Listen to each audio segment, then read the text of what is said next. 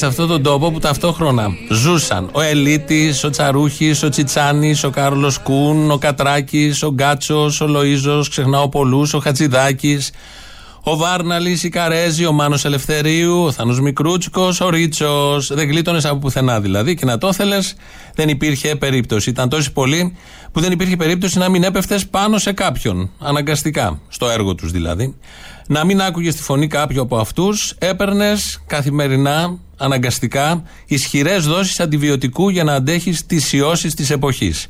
Τώρα, κανείς από αυτούς δεν είναι ανάμεσά μας. Μας άφησαν απροστάτευτους απέναντι στη μεγαλύτερη πανδημία της εποχής, της σύγχρονης εποχής. Και αυτό δεν πρέπει να τους το συγχωρήσουμε με τίποτα.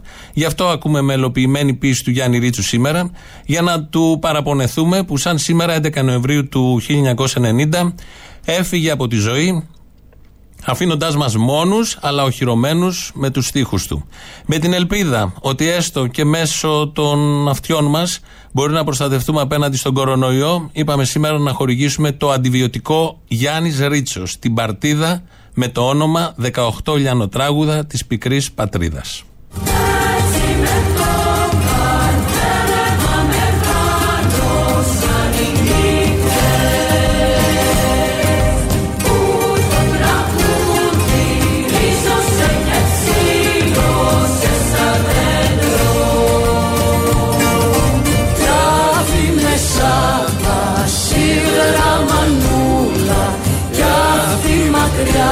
Στα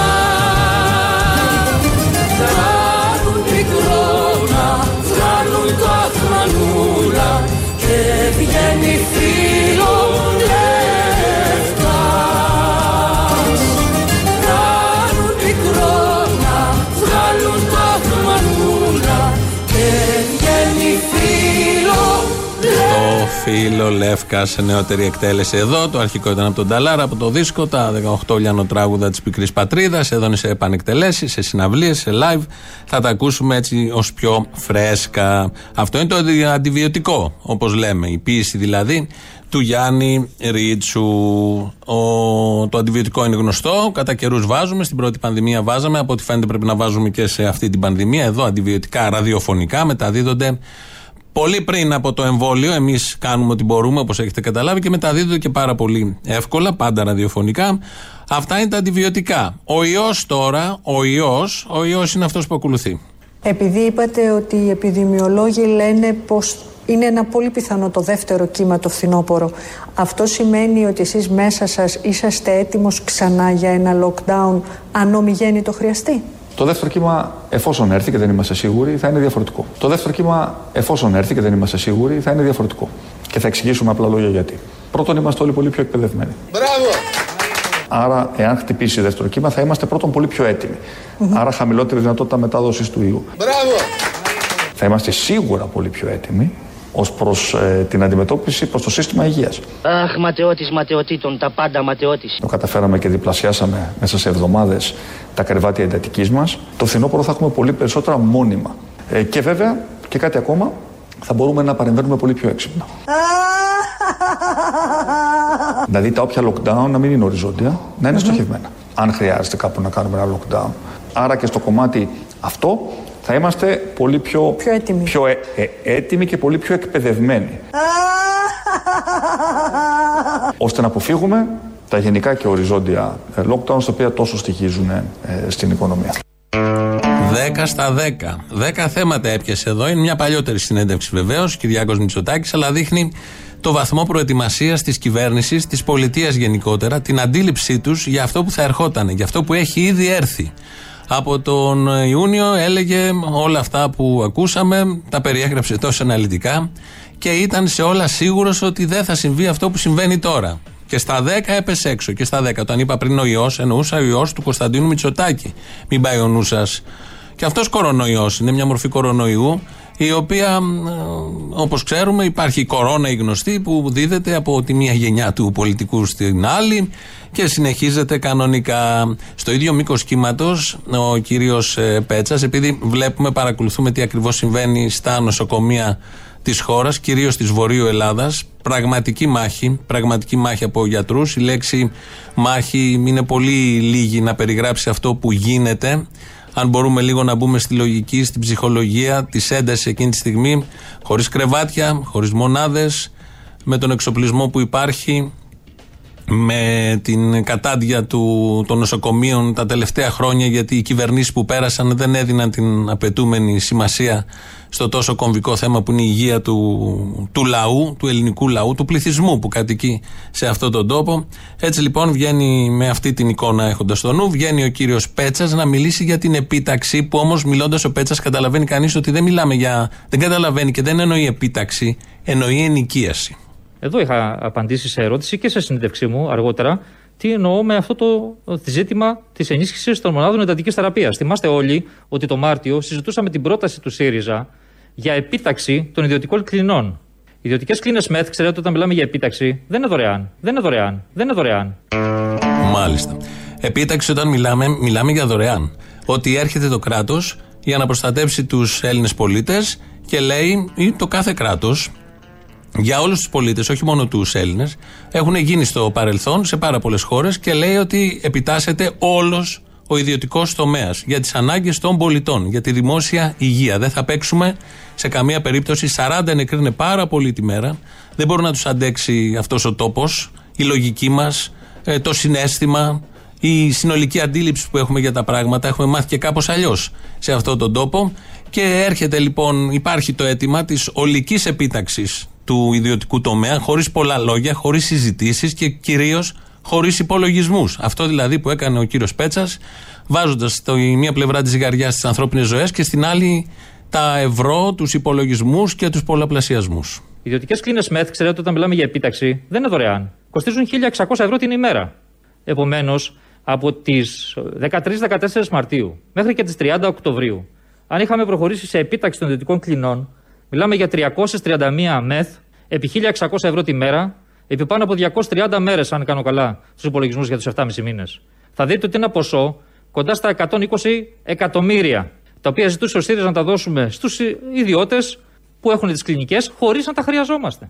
Αυτά ήταν πεταμένα λεφτά. Μικρός λαός και πόλεμα, δίχως παθιά και βόλια, για όλου του κόσμου το ψωμί το φως και το τραγούδι. Κάτω απ' τη γλώσσα του κράτη τους φόβους και τα ζήτω. Κι αν κάνει πως θα τραγούδι ράγιζουν τα λιθάρια κι αν κάνει πως θα τραγούδι ράγιζουν τα Κοιτάξτε, η αλήθεια είναι ότι ζούμε πρωτόγνωρες καταστάσεις. Η κατάσταση στη δική μου μονάδα είναι ότι είμαστε πλήρεις. Ε, με το που αδειάζει ένα κρεβάτι καλύπτεται ταχύτατα. Ήδη είναι σε, έχουμε κλείσει ότι αν έχετε κενό κρεβάτι πάρτε το. Ε, υπάρχει ένα δίκτυο επικοινωνίας μεταξύ μας, μεταξύ των διαφόρων εντατικών. Ε, και δεν προλαβαίνει να μείνει κενό ε, ένα κρεβάτι. Είναι απίστευτο. Εμείς έχουμε μια μεγάλη μονάδα 18 κλινών και είμαστε πλήρεις. Έχουμε τα αντιβιωτικά σήμερα από τον ε, Γιάννη Ρίτσο, μουσική Μικιστοδωράκη και διάφορες εκτελέσεις. Ε, τους ιούς που είναι ο Πέτσας, ο Κυριάκος, θα ακούσουμε και Κικίλια σε λίγο, και τους γιατρούς. Τους γιατρούς. Εδώ ήταν η κυρία Μιλίτσα Μπιτσάνη, είναι πνευμονολόγος εντατικολόγος από την, ε, στη μονάδα εντατικής θεραπείας του νοσοκομείου Πάπα Νικολάου, το οποίο δέχεται ένα τρελό βάρος πάνω στην Θεσσαλονίκη. Δεν ξέρουν τι να κάνουν οι άνθρωποι.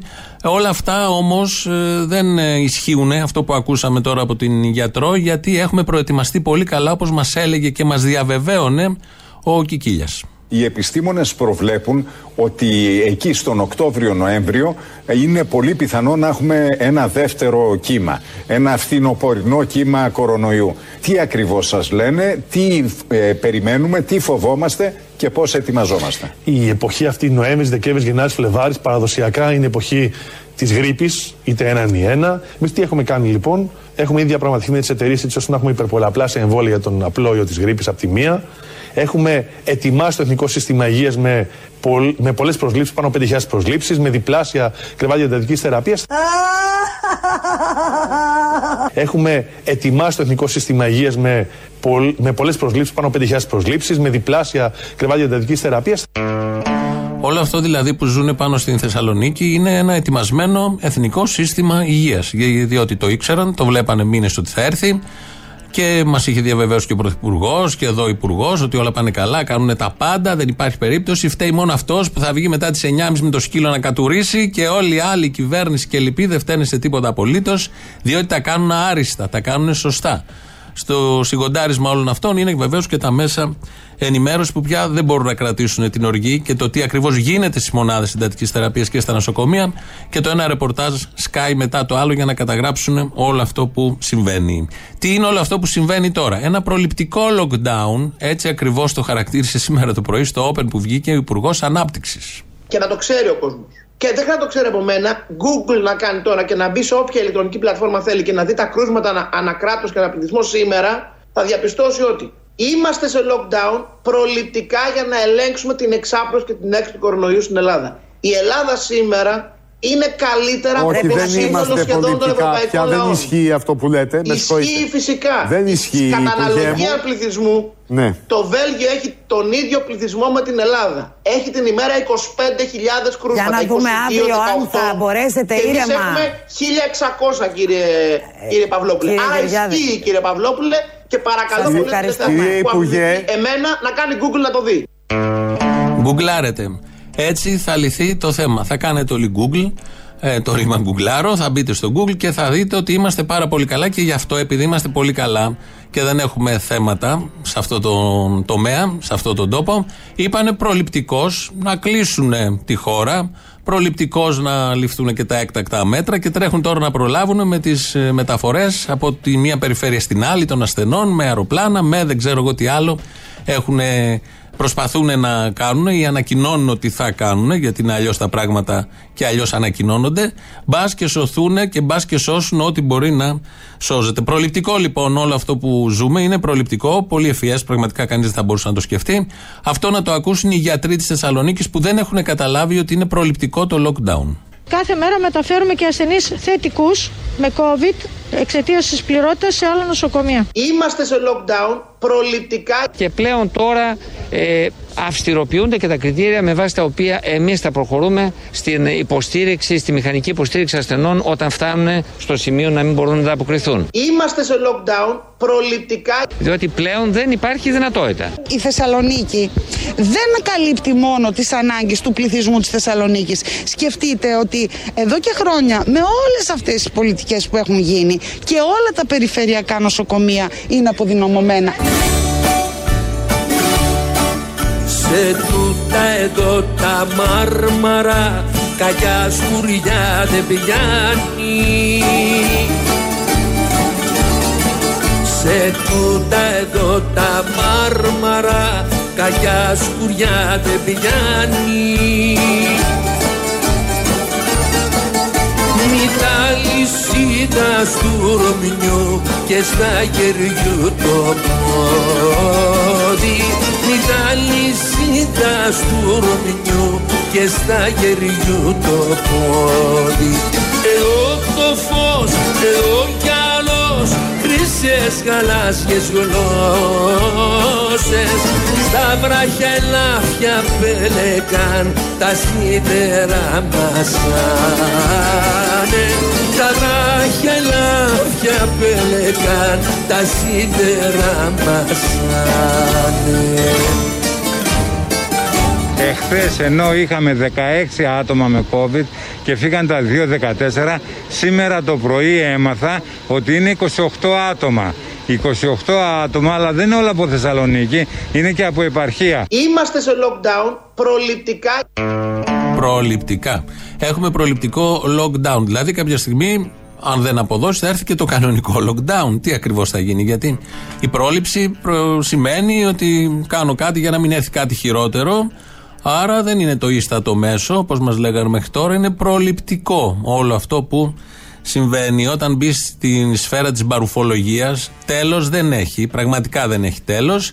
Και έτσι λοιπόν, μετά το προληπτικό, έγινε και η σύγκριση του τι κατάσταση επικρατεί τώρα στις ΜΕΘ με το τι κάναμε στους Ολυμπιακούς Αγώνες. Το ότι θα φτάναμε σε 1100 κρεβάτια σήμερα, 1088 όπως είναι σήμερα, και με προοπτική στο τέλο του χρόνου να έχουμε 1300, είναι αδιανόητο νούμερο. Στους Ολυμπιακούς Αγώνες, όταν η Ελλάδα έβγαλε όλους τους τους πόρους, αν θυμάστε, μας κοίταζε όλος ο πλανήτης, για να έχουμε ένα λειτουργικό σύστημα υγείας με εντατικές για περίπτωση τρομοκρατίας, χτυπήματος, πολέμου. Τα θυμάστε όλα αυτά τις προδιαγραφές; Mm-hmm. Ξέρετε πόσα κρεβάτια φτάσαμε; 600 και μάτσας κάρτα. Είμαστε σχεδόν στο διπλάσιο από το ανώτατο σημείο που έχουμε φτάσει ποτέ στην ιστορία μας. Και αυτό μέσα σε 6 μήνες. Τι να κάνει, λέει, τι περιμένετε, θα είναι ο Κεκίλιας ο Να καταλήξουμε δηλαδή... Να εσείς... γεμίζει τα πανέρια με τα ψαριά. Ωραία λοιπόν, να κάνουμε Ολυμπιακούς. Η λύση είναι αυτή. Ακούγοντας τον Άδων, εγώ εκεί καταλήγω να κάνουμε Ολυμπιακούς ώστε να γυρίσουμε στα 600 κρεβάτια. Μα τι πήγε και σύγκρινε. Τι συγκρίνει την πανδημία, την παγκόσμια; Με όλα αυτά που συμβαίνουν τώρα και μας λέει ότι στους Ολυμπιακούς σε μια κορυφαία στιγμή έντασης αυτού του τόπου είχαμε 600, άρα είμαστε καλά που εδώ έχουμε 1100. Και βγαίνει το συμπέρασμα ότι μια χαρά είμαστε αφού στους Ολυμπιακούς είχαμε 600 που κανείς δεν είχε μπει στην εντατική γιατί ήταν άλλες οι συνθήκες, ήταν υγιείς όλοι. Όσοι είχαν έρθει και, και, και δεν βγαίνει η λογική. Προφανώς έχει χαθεί η μπάλα και προσπαθούν με τέτοιες παπάντζες να σώσουν ό,τι σώζεται. Η βούλτεψη έρχεται στην συνέχεια να μας διαφωτίσει και να συνεχίσει την ε, αντίληψη και το αφήγημα που μόλις ακούσαμε από τον Άδωνη. Πρέπει να καταλάβουμε όλοι ότι πρέπει να αρθούμε στο ύψος των περιστάσεων ότι το πρόβλημα αυτής της πανδημίας είναι η εύκολη διασπορά της, ότι η ΜΕΘ δεν είναι λύση, ότι η ΜΕΘ δεν είναι λύση, ούτε, είναι ε, ούτε είμαστε όλοι εμείς πανεπιστήμονες να κρίνουμε πότε ένας άνθρωπος αντέχει να μπει στη ΜΕΘ ή όχι. Είχε κατάλληλη προετοιμασία κυρία Βούλτεψη για αυτό που ε, ξέρατε ότι θα έρθει. Κυρία Αναστασοπούλου, έγινε η προετοιμασία, η κατάλληλη, αυτή η οποία μπορούσε να γίνει και η οποία μπόρεσε να γίνει σε όλο τον κόσμο και σε όλη την Ευρώπη. Α, τώρα ε, κάναμε ό,τι μπορούσε να γίνει σε όλο τον κόσμο και σε όλη την Ευρώπη. Γιατί στην πρώτη πανδημία ήμασταν νούμερο ένα χώρα. Η καλύτερη χώρα, σύμφωνα πάντα με αυτό που έχει πει η Σοφία Βούλτεψη. Είχαμε διδάξει. Όλοι μας αντέγραφαν τότε. Τώρα που τα πράγματα δεν πάνε καλά, κάναμε ό,τι έγινε και στις άλλες χώρες. Τώρα έχει γίνει η εξομοίωση. Τώρα πιάνονται και από αυτό το επιχείρημα. Φαίνεται και στη χρειά της φωνής. Ρωτάνε λοιπόν τον Άδωνη Γεωργιάδης σήμερα το πρωί αν έχει γίνει κάποιο λάθος στην κυβέρνηση σε όλα αυτά που έχει κάνει. Ενώ η διαβεβαίωση του Πρωθυπουργού, του Υπουργού, των βουλευτών, των μέσων ενημέρωσης μας λέγανε ότι μέχρι πριν 20 μέρες πάνε όλα πάρα πολύ καλά και δεν θα χρειαστεί μάλλον και το δεύτερο lockdown. Το ρωτάνε λοιπόν στο Open αν κάτι δεν πήγε καλά και δίνει την εξής απάντηση. Κάτι το οποίο δεν διαχειριστήκατε σωστά πέρα από την ατομική ευθύνη, μπορείτε να μου πείτε γιατί μέχρι τώρα λέτε για την ατομική ευθύνη. Τι δεν, δεν λέω για τις ΜΕΘ, λέω για τη διασπορά. έξω κι εμείς, πέσαμε τελείως έξω κι εμείς ως προς τη σφοδρότητα του δεύτερου κύματος. Εμείς είχαμε αυτό; πιστέψει το σενάριο το οποίο είχαμε πιστέψει, και εγώ αυτό είχα πιστέψει, δεν είμαι ειλικρινής, ήταν ότι όταν ανοίγαμε τον Ιούνιο λόγω των υψηλών θερμοκρασιών, οι επόμενοι μήνες μέχρι τον Οκτώβριο θα είναι σχετικά ήρεμοι με έναν αδύναμο ιό. Και άρα η κεντρική μας φιλοσοφία και το, η, η συγκέντρωση που στείλαμε το μυαλό μας είναι πώς θα ανοίξουμε τον τουρισμό και την οικονομία, σκεπτόμενοι ότι έχουμε πέντε μήνες που μπορούμε να διορθώσουμε την οικονομική ζημία του Μαρτίου και του Απριλίου. Σε αυτή μας την, σε αυτό μας το, τη συγκέντρωση δεν είδαμε ότι ο ιός μεταλλάχθηκε, τόσο γρήγορα δεν το είδαμε, και ότι τελικά ξαπλώθηκε με πολύ μεγαλύτερη ταχύτητα από ό,τι αναμέναμε.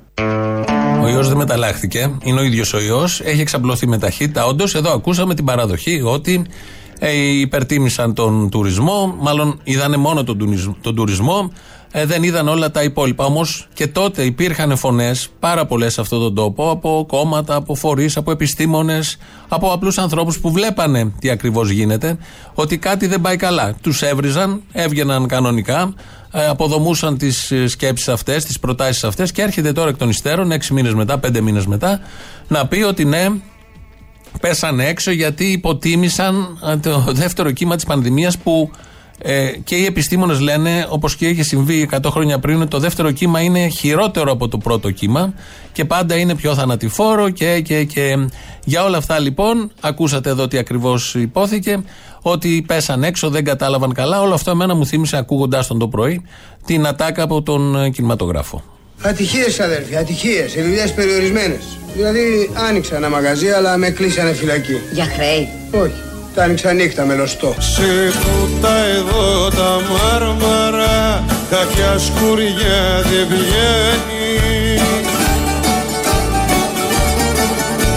Σε τούτα εδώ τα μάρμαρα, κάποια σκουριά δεν βγαίνει.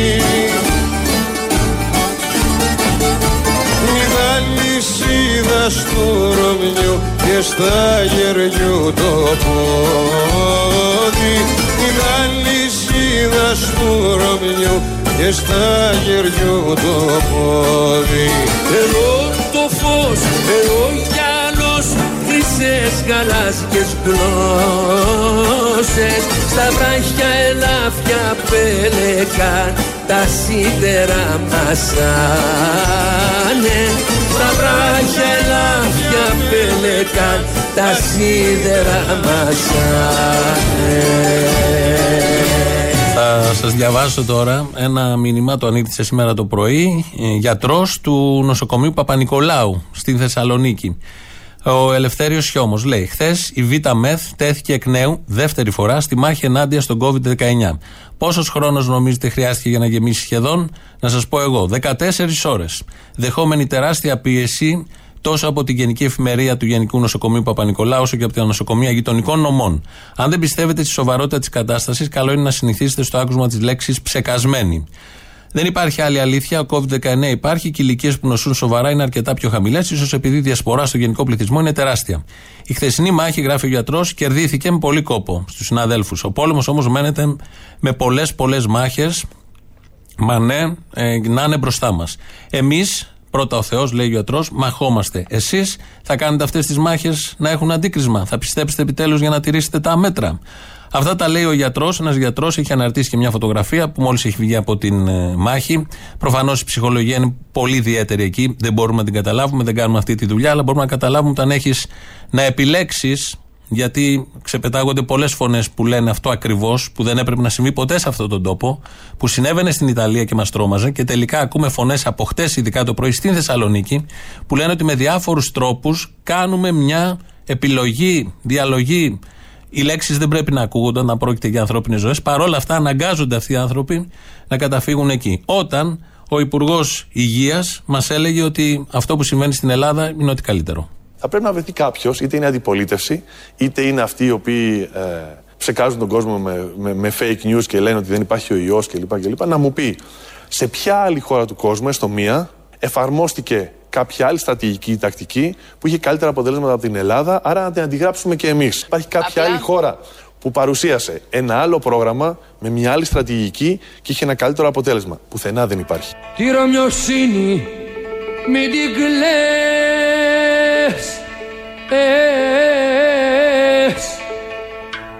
να τι πετιέται, να τι πετιέται, να τι να τι, να τι πετιέται.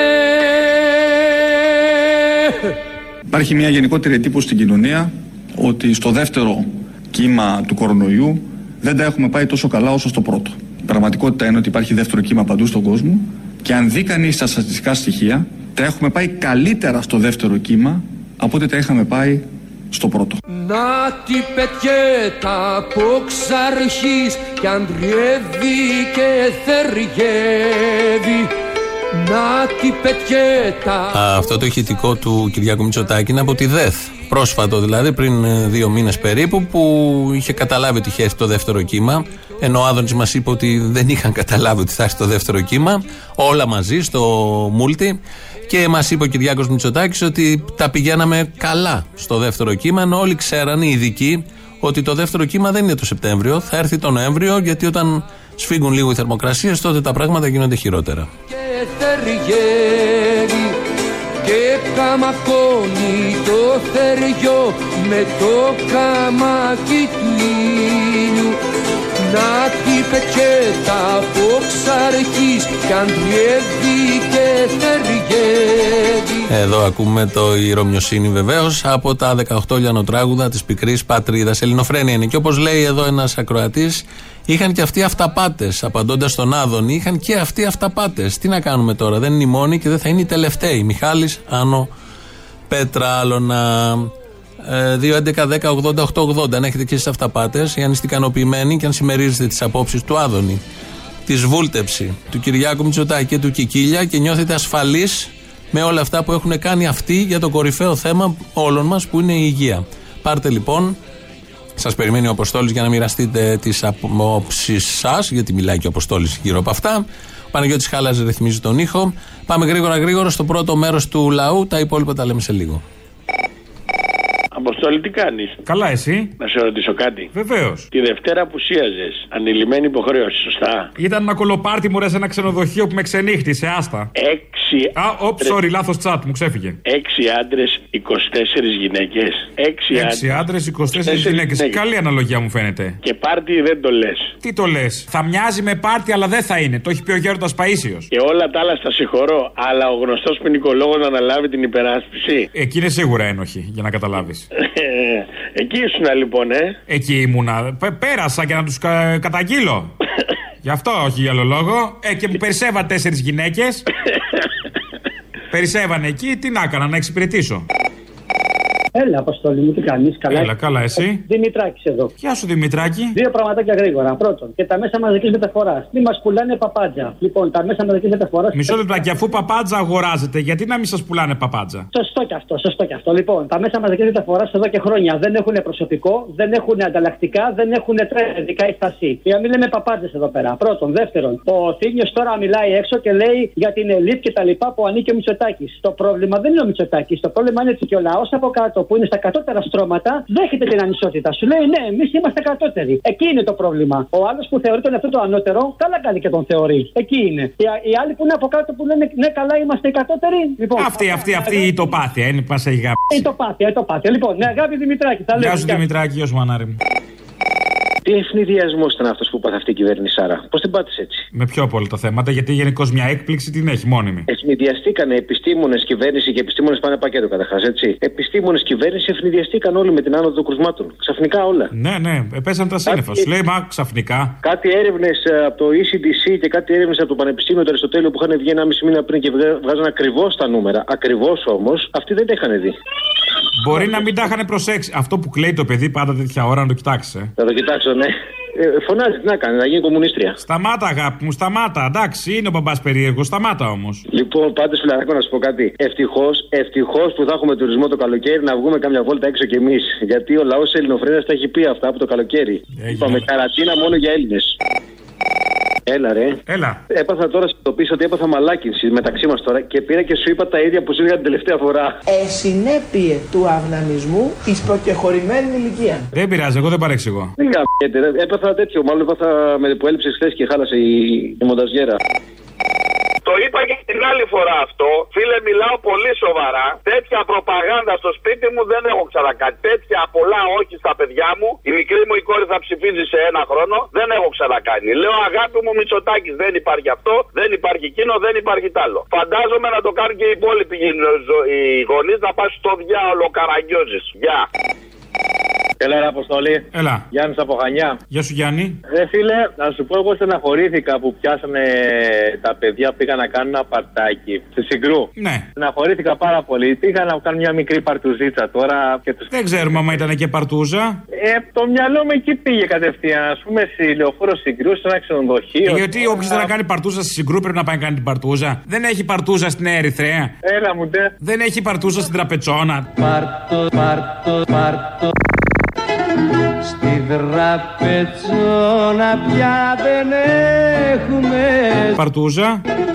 Τι, τι ταξι, ταξική έγινε και η παρτούζα; Είναι, είναι κάτι το φυσιολογικό. Αλλά πρέπει να το, να το κάνουμε να έχουμε πιο ανοιχτό μυαλό σε αυτή, σε αυτή την περίπτωση. Και όχι μόνο μυαλό ανοιχτό. και τα υπόλοιπα. Ό,τι έχεις ανοιχτό χρειάζεται εκεί.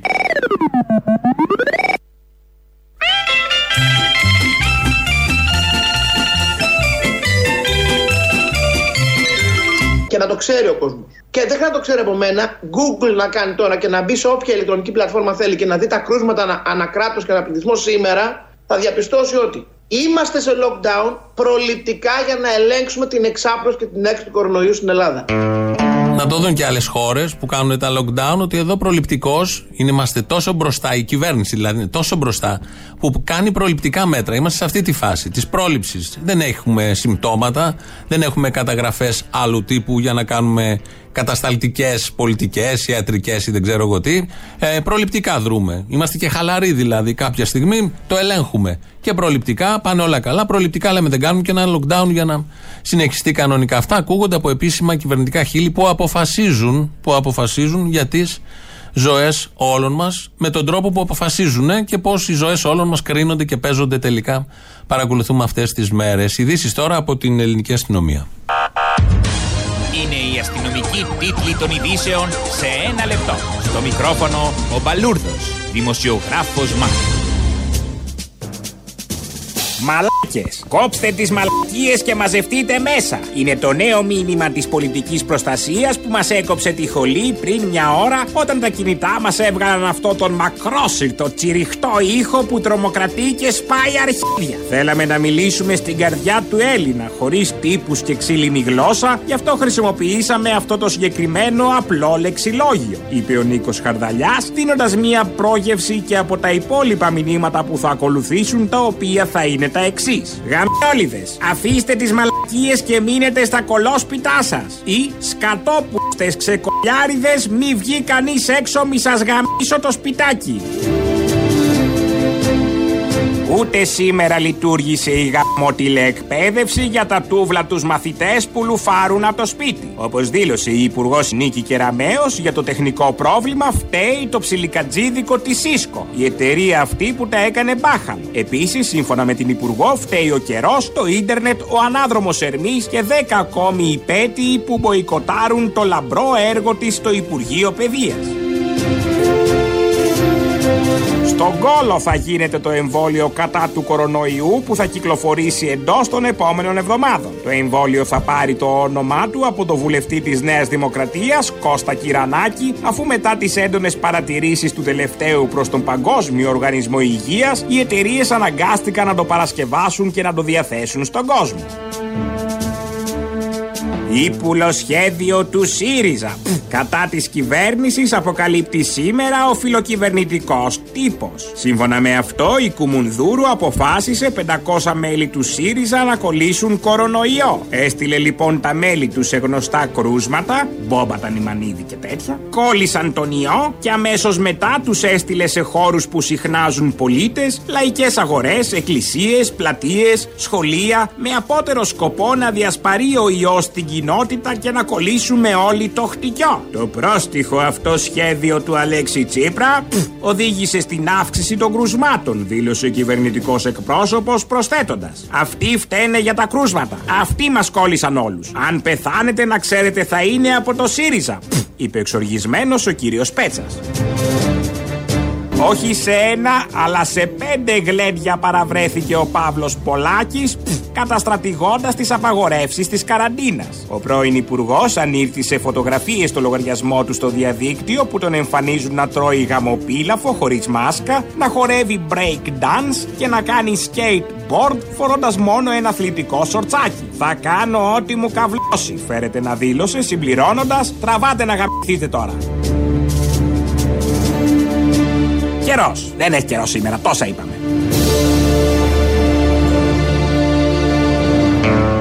Είναι η αλήθεια. Είναι πολλές ειδήσεις από την ελληνική αστυνομία. Καταγράφουν αυτό ακριβώς που συμβαίνει. Ένα άλλο μήνυμα εδώ. Καλημέρα, παιδιά. Καλή εκπομπή. Ευχαριστούμε. Λέει: Βγαίνουν όλοι οι υπουργοί στην Ευρώπη και λένε πόσο δύσκολα είναι τα πράγματα. Και βγήκε εδώ και η Κίλιας εντελώς απροετοίμαστος να πει πόσο καλά τα έκανε η κυβέρνηση σε σχέση με άλλες ευρωπαϊκές χώρες. Πόσο χάπατα θεωρούν τους πολίτες. Ερωτηματικό λέει και τα δικά του μετά εδώ ακροατής. Ναι, ε, ισχύει όλο αυτό. Ε, είναι εντελώς διαφορετική η αντίληψη των ε, υπουργών στις άλλες χώρες και είναι εδώ διαφορετική εντελώς η αντίληψη. Εδώ είμαστε λίγο ε, καραγκιόζητες γενικότερα ε, σαν χώρα. Ε, είδαμε χθες τον κύριο Κικίλια, τι ήθελε και βγήκε. Ε, Αμέσως ε, άρχισε η μικροκομματική εκμετάλλευση. Ότι εμείς θα πάμε καλά γενικώς. Υπάρχει κάτι, ένας ιός, υπάρχει ένα θέμα στον τόπο.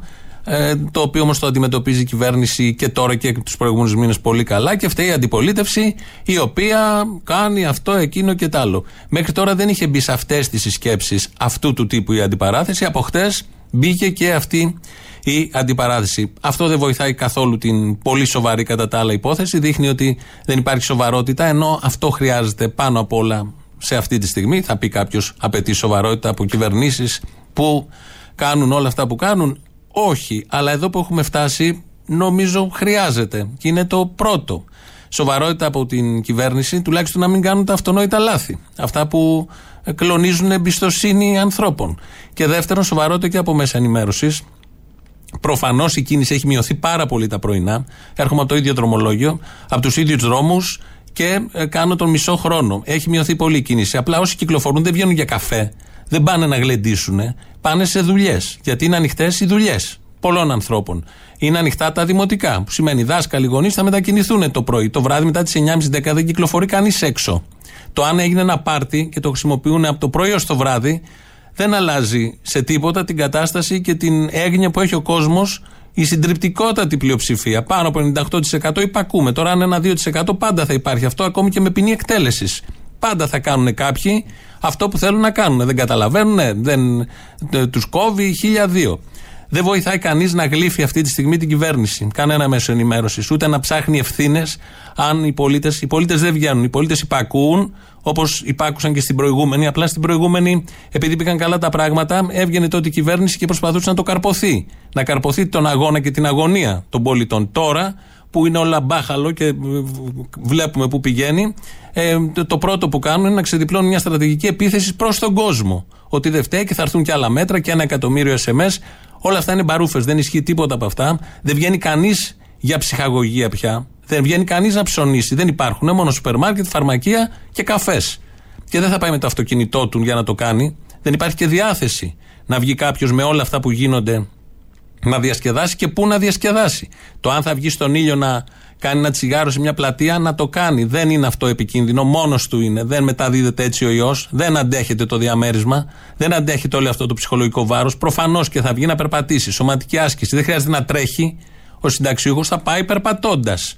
Δεν είναι κακό. Δεν θα γίνει εκεί ο έλεγχος. Δεν φταίει αυτός. Φταίει ο υπουργός, ο ένας, ο άλλος που δεν κάναν αυτά που έπρεπε με τις ΜΕΘ, που δεν έκαναν αυτά που έπρεπε με τα σχολεία, που δεν έκαναν αυτά που έπρεπε με τον τουρισμό, που μπήκαν 4 εκατομμύρια τουρίστες και ελέγχθηκε το 10% και όλοι οι άλλοι διασπήραν τον ιό παντού. Τα 10 νησιά που κλείσανε και ταυτόχρονα διαβεβαίωσε ότι δεν τρέχει τίποτα απολύτως. Αυτές είναι ευθύνες. Αυτά είναι εγκλήματα. Όχι η βόλτα που θα πάει ο συνταξιούχος για να πάρει τον αέρα του ή ο εργαζόμενος που θα πρέπει να πάει στη δουλειά του. Λες και το κάνει με τρελή χαρά. Μετά από όλα αυτά, λαός μέρος δεύτερον. Ω, δόξα σοι ο Θεός, Παναγία μου. Ε, είσαι καλά, Αποστόλη; Καλά είμαι, ποιος είναι; Ο Πορφύριος. Πορφύριε. Ναι, είσαι για εχθές που έπαθα πλάκα, πήγε η ψυχή μου στην κούλουρη. Άμα πάθεις τίποτα από κορονοϊό από τίποτα άλλο θα αυτοκτονήσω. Αλλά είχε... Μην κάνεις καμιά τρέλα. Είχε και ένα καλό, αν πάθεις κάτι θα αυτοκτονήσω. Το λέω αυτό. Αυτό είναι το καλό. Ναι, το κακό ποιο είναι; Ένα καλό. Αυτό το κακό. Αυτό το κακό. Το καλό ποιο είναι; Ξετίμησα τον πρώην Πρωθυπουργό. Χωρί σκόρδο, χωρίς κορδαλιά δεν γίνεται. Και ελληνοφρένια χωρίς μπαρμπαγιάννη είναι ο Καλαμούκης για το 902. Ο Θήμιος κάνει τη δουλειά του. Αν δεν είχε όμως τον Αποστόλη θα ήταν μονάχα για το 902. Γεια σας. Ε, τα έχει πει. Ναι, γεια σας. Εγώ στον αέρα θέλω. Ναι, ναι, πείτε μου, παρακαλώ, εδώ αέρας. Ε, είναι ένα ποίημα. Πολύ ωραία. Αφού μιλάει τώρα το ραδιόφωνο. Εγώ, εγώ μιλάω σε εσάς όμως, σε μένα μιλάτε. Πείτε μου το ποίημα. Ε, δεν είναι τότε απευθείας. Απευθείας δεν είναι. Θα το λογοκρίνουμε άμα δεν είναι καλό. Υπάρχει κριτική. Πώς είναι στο voice, δεν κατάλαβα. Βγαίνει όποιος να είναι και λέει να είμαι τραγουδιστής. Μάλιστα. Ε, καλά, εγώ δεν δέχτηκα λογοκρισία από τον καθηγητή μου στο βιβλίο μου που έδραψα. Είναι δύσκολα τα πράγματα. Μητσοτάκι έχουμε. Ναι, ωραία. Καταλαβαίνετε. Εντάξει, εγώ έχω, έχω έναν, έναν ύμνο εδώ πέρα. Έναν ύμνο, παρακαλώ, ακούω τον ύμνο. Ε, αφού τώρα τι θα παίζουμε διπλό παιχνίδι, αλλού είναι το ραδιόφωνο, αλλού εμείς. Δεν μπορώ να σας πιέσω όμως, άμα δεν θέλετε, με γεια σας με χαρά σας. Είναι δικαίωμά σας. Δηλαδή, έχουμε και κάποιες ελευθερίες. Μια δημοκρατία τηρείται. Να, αναγνωρίζω κάποια δικαιώματα, αλλά. Οπωσδήποτε, αφού έχουμε δικαίωμα ακόμα και στο θάνατο. Βεβαίως. Θα μου πείτε το πείμα τώρα ή όχι; Ε, όχι, δεν θα έχει σημασία. Ωραία, δεν έχει λόγο να συζητούμε περαιτέρω. Ευχαριστώ πολύ, χάρηκα. Αν ήταν να κάνουμε προσωπική γνωριμία, εντάξει, αλλά δεν βλέπω. Όπα. Όπα! Όπα, όπα! Αλλάζει. Βεβαίως, το συζητάμε τότε. Αν απευθείας ήταν, ήταν ε,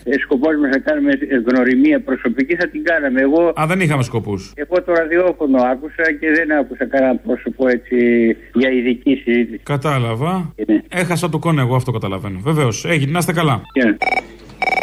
Γεια σου Αποστόλη. Γεια. Ε, Αποστόλη, μήπως θα μπορούσα να σα στείλω εκεί την πεθερά μου να την κρατήσετε μέχρι το τέλος του lockdown. Γιατί δεν βλέπω να τη βγάζω με τίποτα. Δεν υποφέρεται. Το καταλαβαίνω, αλλά δεν βλέπω να τελειώνει και το lockdown. Δεν το βλέπω κοντά, sorry, ε. Καλή ανάσταση. Ευχαριστώ. Γεια. Παρακαλώ. Έλα, αποστολή. Έλα. Ο άλλος ο μαλάκας που θέλει να αποδείξει ότι υπάρχει επάρκεια προϊόντων και θα ανοίξει την Κυριακή τα σούπερ μάρκετ. Γιατί να το φάμε εμείς τον κόλλο αυτό που δουλεύουμε στα σούπερ μάρκετ; Εσύ, φίλε μου, δεν, καθόλου στον κώλο δεν το φας γιατί θα το πληρωθείς αυτό το παραπάνω. Τι νόμιζες, τζάμπα; Έτσι, ναι, 15 μέρες σε 10 ώρο. Αυτό με νοιάζει να το πληρωθώ. Αυτό, ναι, γιατί νόμιζες θα το πληρωθείς. Άι, καραγκιόζο, πόσο εύκολα σε πείθουνε. Μαλακίες κάνει, τέλος πάντων. Ελεύθερη αγορά, hello. Α, οκ, εντάξει. Άντε, γεια. Το είχα καταλάβει. Έλα, γεια.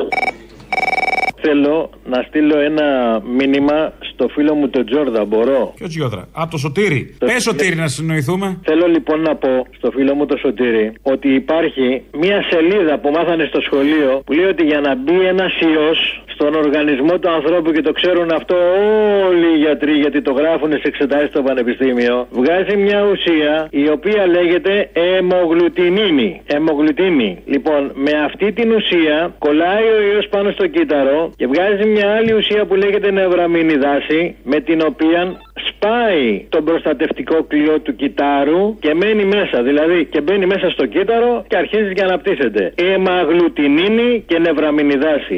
Αυτές τις δύο κύριε Τσόρδα. Το πουλάει ο Βελόπουλος αυτό τι είναι που μου λέτε. μέσα στα σπίτια να μας γεμίζετε με φήμοτρα γιατί στο δρόμο βγαίνω με το σκύλο και δεν με Τώρα εσύ μιλάς με τον Ζώδρα, ε, από το τηλέφωνο, τώρα από μένα, μέσω εμού. Με μέσω εσού. Εσκοψκαπίστε, τελείωσε, ε, πλήρως. Φυσικά. Καταλαβαίνω, καταλαβαίνω. Βεβαίως, να σας αφήσω, μη χάστε, ξεκινάει ο Βελόπουλος σε λίγο. Σοβαρά μιλάς. Ναι, ναι. Κυκλάδινο, κυκλάμινο Στου βράχου της σχισμάδα Που βρήκες χρωματάκια της Του μίσκο και σαλέλης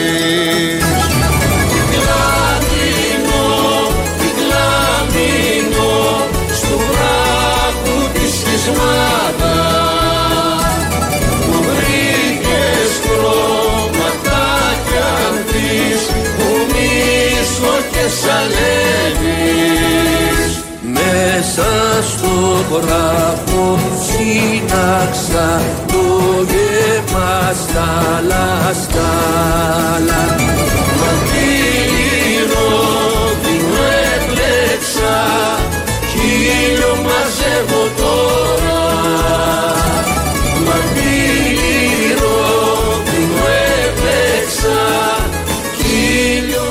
Ο τίτλος αυτού του τραγουδιού είναι Κουβέντα με ένα λουλούδι. Ο Γιάννης Ρίτσος το έχει γράψει και λέει στο τέλος: Μαντίλι ρόδινο έπλεξα και ήλιο μαζεύω τώρα. Αυτό που απαγορεύεται λίγο πολύ, με, δεν το λένε έτσι άμεσα, Δεν έχουν τολμήσει και δεν πρέπει να τολμήσουν με τίποτα. Σε αυτά που λέγαμε και πριν, χθες στη Γαλλία έγινε απεργία των εκπαιδευτικών και συγκέντρωση να διεκδικήσουν αυτονόητα πράγματα μέσα στις αίθουσες μέτρα ασφαλείας στα σχολεία και γίνεται διήμερη Πέμπτη Παρασκευή στην Ιταλία για τον ίδιο λόγο. Δεν σταματάει τίποτα. Τα δικαιώματα των ανθρώπων είναι ίδια και στην υγεία και στη ζωή και στην αξιοπρέπεια και δεν πρέπει να σταματήσει και τίποτα. Όλα αυτά που λέγονται εδώ από όλους αυτούς είναι για τους γνωστούς λόγους. Τα 18 τα λιανοτράγουδα της πικρής πατρίδας που έγραψε ο Γιάννης Ρίτσος, τα 16 όπως λέει ο ίδιος από τα 18, γράφτηκαν μέσα σε μια μέρα στις 16 Σεπτεμβρίου του 1968 στο Παρθένη της Λέρου, εξορία ήταν, ύστερα από κρυφό μήνυμα του Μίκη Θοδωράκη με την παράκληση να, τα μελο, να μελοποιήσει κάτι δικό μου ανέκδοτο, όπως λέει ο Γιάννης Ρίτσος. Τα λιανοτράγουδα αυτά τα ξαναδούλεψε στο Καρλόβα στη Σάμου τον Νοέμβριο του 1969 και ε, όπως λέει ε, δεν ήθελε να δημοσιευθούν ήθελε να στάλουν στο Μίκη Θοδωράκη για να μελοποιηθούν αλλά κάποια ξένα περιοδικά τα βρήκανε, τα μετάφρασαν τα δημοσίευσαν και έτσι λοιπόν δεν, όπως λέει δεν υπάρχει λόγος πια να επιμείνω στην αρχική μου απόφαση τα 18 λιανοτράγουδα της πικρής πατρίδας δίνονται στη δημοσιότητα τα μελοποίησε ο Μίκης Θοδωράκης και έτσι μας ήρθανε και μας Ακούσαμε αρκετά από αυτά. Ε, φτάσαμε στο τέλος. Το τρίτο μέρος του λαού μας πάει στο μαγκαζίνο. Τα υπόλοιπα εμεί θα τα πούμε αύριο. Γεια σας. Καλημέρα. Να σου κάνω μια ερώτηση, ρε Απόστολε. Πότε θα καταλάβει ο μεροκαματιάρης, ο εξαρτημένος από το μισθό του, υδραυλικός, ηλεκτρολόγος, σοφατζής, σκουπιδιάρης; Μακριά από τις εξαρτήσεις, παιδιά, μακριά από τις εξαρτήσεις. Ναι. Και αν δεν το κάνετε μόνοι σας, θα σας κρατήσει ο Πρωθυπουργός να σας προστατεύσει. Όλοι αυτοί λοιπόν οι εξαρτημένοι που παίρνουν δάνεια, που φτιάχνουν σπίτια κτλ. Εμπρό της γης εξαρτημένοι. Έχεις όρεξη, έλειπες εχθές και έχεις Της όρεξη. πείνας κλάβει εμπρός εμπρός. Όχι, της πείνας εξαρτημένη εμπρός εμπρός. Rodilla con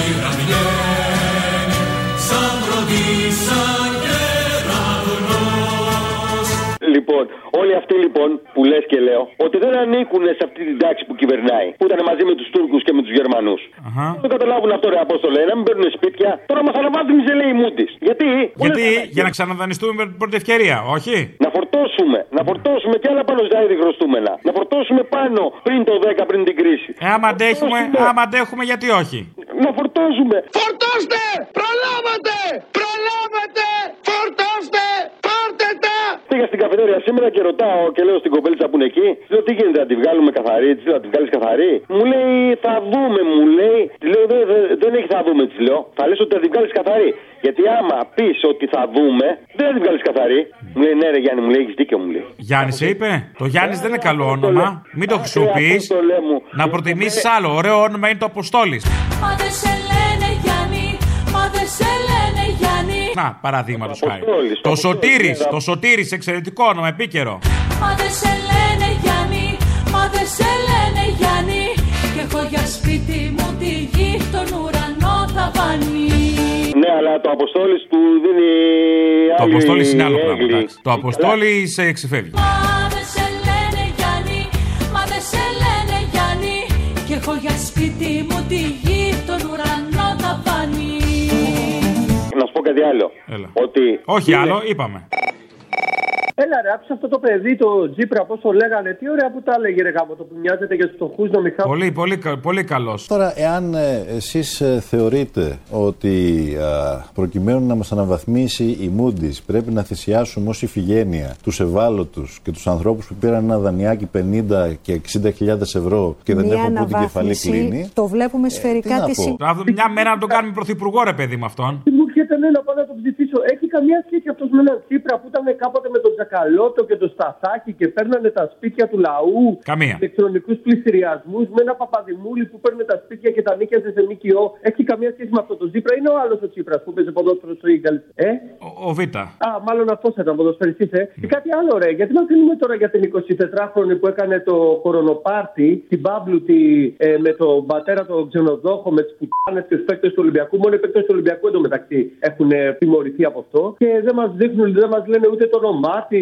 μοζαίκ, μπροστά να μην βλέπουμε τη φάτσα της και αυτά. Άμα είναι να πιάσουν κανέναν αρχικό ή κανένα συνδικαλιστή, βγάζουν και τα σόβρακα τη μάνα του στον αέρα. Όπως όταν με το Μαρίνο, με τα άλλα τα παιδιά στο Βελβεντό. Το θυμάσαι αυτά; Τα παιδιά στο Βελβετό δεν τα δείξανε με τη μούρη τους. Ναι, ναι, όντως. Ναι. Φροντίσανε να τους αλλάξουν τα μούτρα και τα δείξανε. Μπράβο, ναι, ναι, ναι. Α, Σε αυτό έχεις δίκιο. Ε, θα βγει ο, ο Ρουφιάνος ε, να μας πει ποιο είναι το όνομά της, όπως έκανε με τον συνδικαλιστή; Φαντάζομαι. Εκτός κι άμα είναι κανένας δικηγόρος της ο, ο Βορύδης. Α, όχι, είναι ο Κούγια, ο προστάτης των ε, αδικημένων. Υπάρχουν και ταξί της αστυνομίας. Λοιπόν, να κάνω το ρουφιανιλίκι μου. Εχθές στο μολ ε, φόρτωσε ένα, φο- ένα λεωφοριάκι 8 άτομα. 8 άτομα, δεν πρόλαβα να δω που πηγαίνανε. Και στις 15 και 50 μπροστά στα, στα άνω πατήσια, Volvo μπλε θαλασσί της ΕΟΔΗ είχε μέσα 3 άτομα. 3 άτομα. Με μάσκα, με μάσκα; Φοράγανε μάσκα και Ε, τα εντάξει. τρία άτομα, α- αλλά ήταν μέσα στο Volvo το θαλασσί τρία άτομα και έγραφε μπροστά πολιτική προστασία. Α, πού σε ενοικιαζόμενο από αυτού, αυτού που έχει πάρει τα εκατομμύρια και έχει αεροπορική εταιρεία. Ήταν ενοικιαζόμενο το αμάξι, κατάλαβες; Α, ωραία, τι θέλουμε, αφού είναι από την πολιτική προστασία, άρα είναι προστατευμένη πολιτικά. Γενικώς και οικονομικά προστατευμένοι και γενικά προστατευμένοι. Άντε, περαστικά μα, εμείς καλή φτώχεια, παιδιά. Έλα, γεια. Να μην είστε εξαρτημένοι μόνο θέλω. Από τι; Από το μισθούς. Εγώ είμαι εξαρτημένος. Μακριά από τις εξαρτήσει, άντε πρεζάκια του μισθού όλοι.